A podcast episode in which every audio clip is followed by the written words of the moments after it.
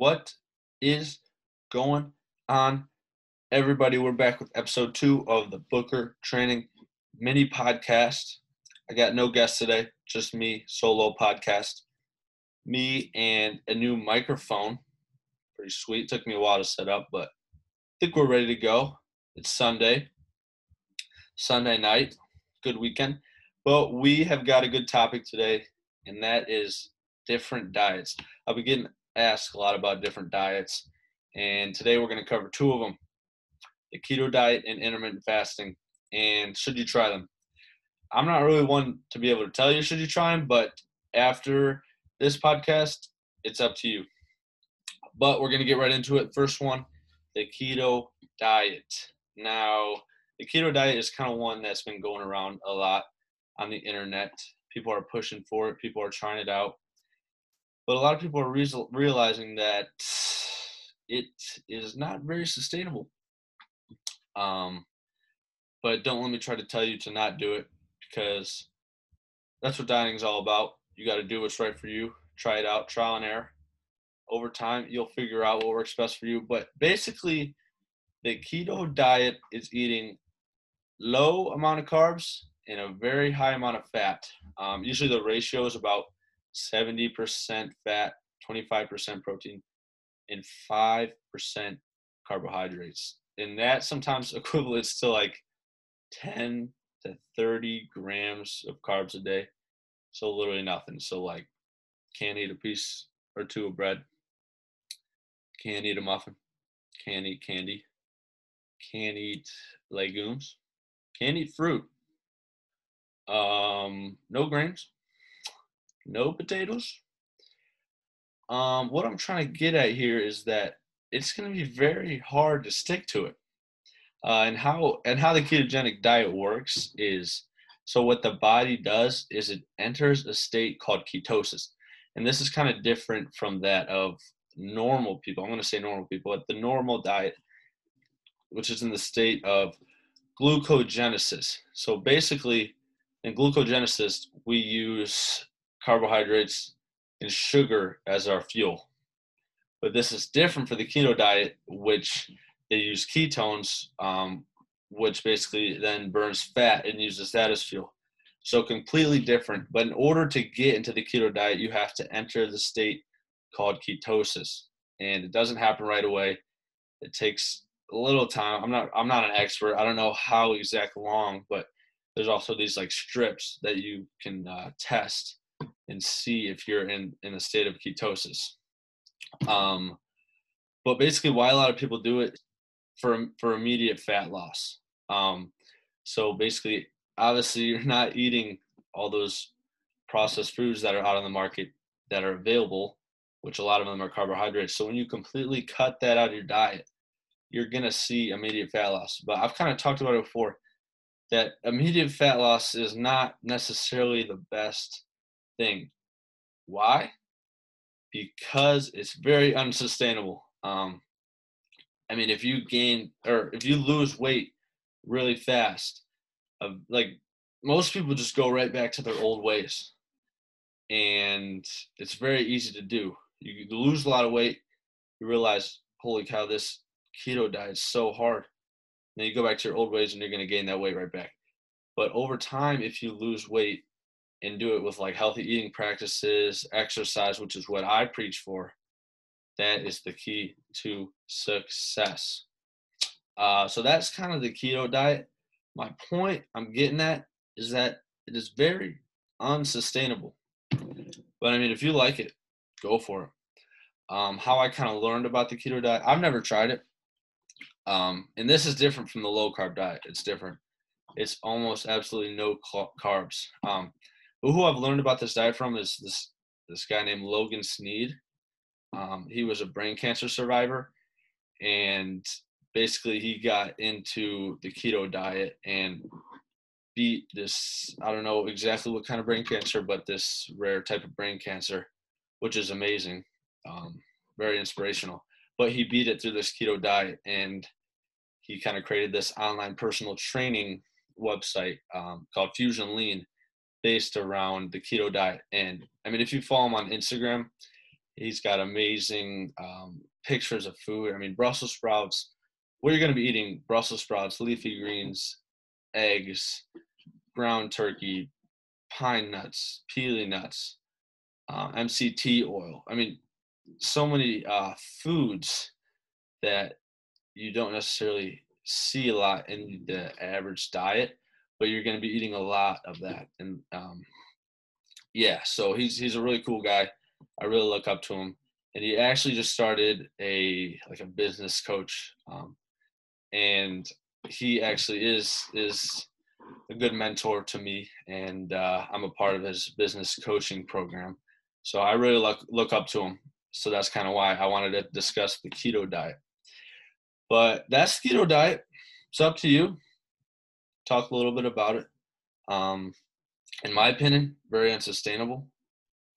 But yeah, like another thing is, say you go out to eat and you go to a restaurant with some friends on a Friday night and you don't see anything on the menu. Um, obviously, you can make something up. You can like tell the waiter, "Oh, can I have just ground turkey, Brussels sprouts, and leafy greens and eggs on a plate?" I mean, you can do that, but my point is, for the rest of your life, it's not sustainable. Uh, another thing with the keto diet is people eat a, lot of butter. It's kind of known that people put butter in their coffee. Um, I don't know. I don't do it. Never have. But if you want to, feeling it, go for it. Next one, intermittent fasting. I've been getting a couple questions about this. Uh, my opinion on it, what I think of it. Um, basically, intermittent fasting is cycling between periods of eating. So most of the time, not most of the time, but commonly people go like 18 hours of no eating and then like maybe a six hour period of eating throughout the day. So maybe from like eight to two, they'll eat. And then for the rest from two to then eight back in the morning, um, they won't. And this is kind of meant for people who are busy, busy schedules, don't have a lot of time to maybe meal prep.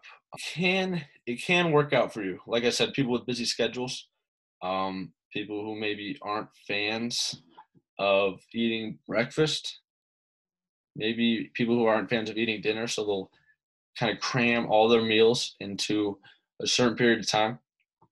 And a person to look for this diet, his name is Blake Horton. He's look him up on Instagram. You probably actually seen him on the news, but I've been following him for a long time. Maybe just because his name is Blake, but no, no, he's got some cool stuff. So what he does is he creates these massive meals.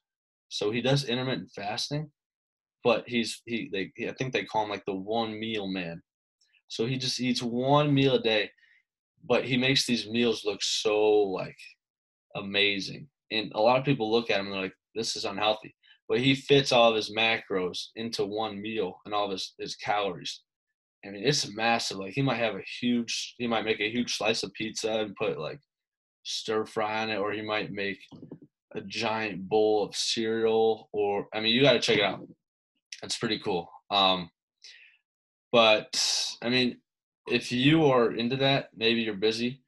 Maybe you want to make one sweet meal a day that fits your macros and your calories. Go for it. To diet or not to diet. So basically, my whole life, like I've always been into healthy eating and people every time they see me, they're always like, "Like, what diet are you on now? Like, are you off the kale diet? Like, you know, what are you into now? Are you on the low carb diet?" But I mean, I've never said that I've ever been on a diet. When I say that, people are like, "Whoa." I mean, if you see my last last um, video, these people are kind of obnoxious. But you know, it happens. But back to to diet or not to diet. So the problem I see is that a lot of like fad diets, like diets that are trending, diets that you see, oh, try this diet out, you're gonna lose 20 pounds in two weeks. All those diets, a lot of them cut out a major food group, whether it's cut out fat or cut out carbs. And in my opinion, that's not very sustainable. And I keep saying not sustainable, but I've never said that I've ever been on a diet. I always say, I might sound, people are going to make fun of me for this, but um, it's a lifestyle. I don't, I don't follow a certain diet plan. I just cut out foods that, in my opinion, I don't want and my body doesn't need. Um, so what I do is I, I mean, I choose a lot of whole foods. I don't eat processed foods. I stay away from things sometimes with a lot of salt. Obviously, things with a lot of sugar.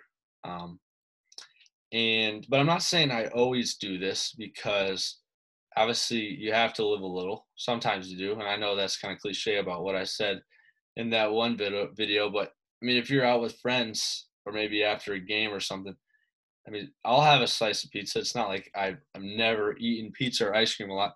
And people people always like, Blake, have you ever had mint chocolate chip ice cream? I'm like, yes, I've been been a kid before. You know, I haven't I wasn't born like like how I am today. Um, but yeah, I stay away from processed foods.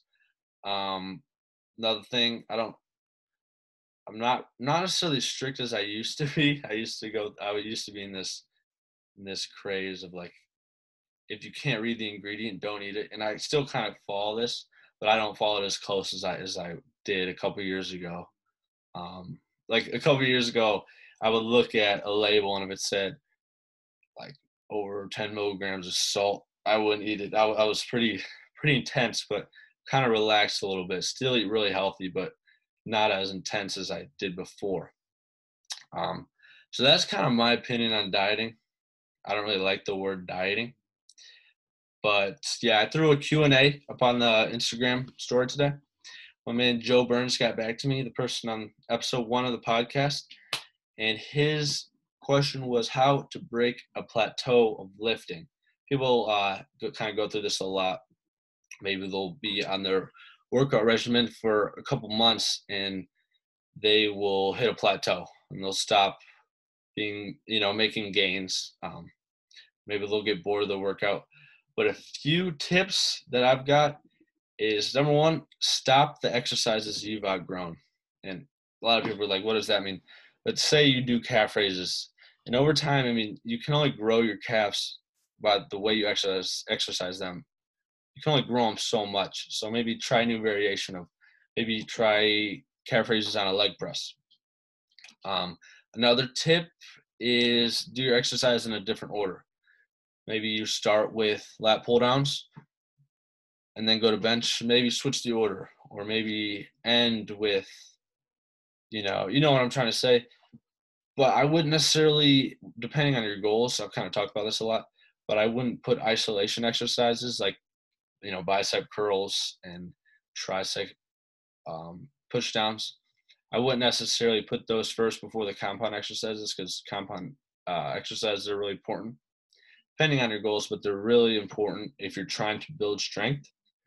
Um, another tip, Joe, maybe add some new exercises. I know you do. The Zercher squat, pretty pretty crazy exercise, but I know you you try that one out. Maybe incorporate look up some new exercises for the body um, the body area that you're trying to hit. Um, that's another tip. Last two kind of simple ones, uh, but rest and nutrition maybe that's slowing you down maybe you're not eating the foods that will fuel you properly for your workout um, but basically it all has to do with progressive overload meaning increasing intensity um, maybe playing around with rep ranges increasing weight over time that's going to really help you to build strength and also build muscle um, so that's a couple tips joe hope it helped you out um, that's kind of all i got for this mini podcast like i said mini like to keep them short, quick listen. I thank you guys for. Yeah, I think we had like 30 to 40 listens on the first one. I can't necessarily tell on Instagram, but thanks for the support. This is a wrap.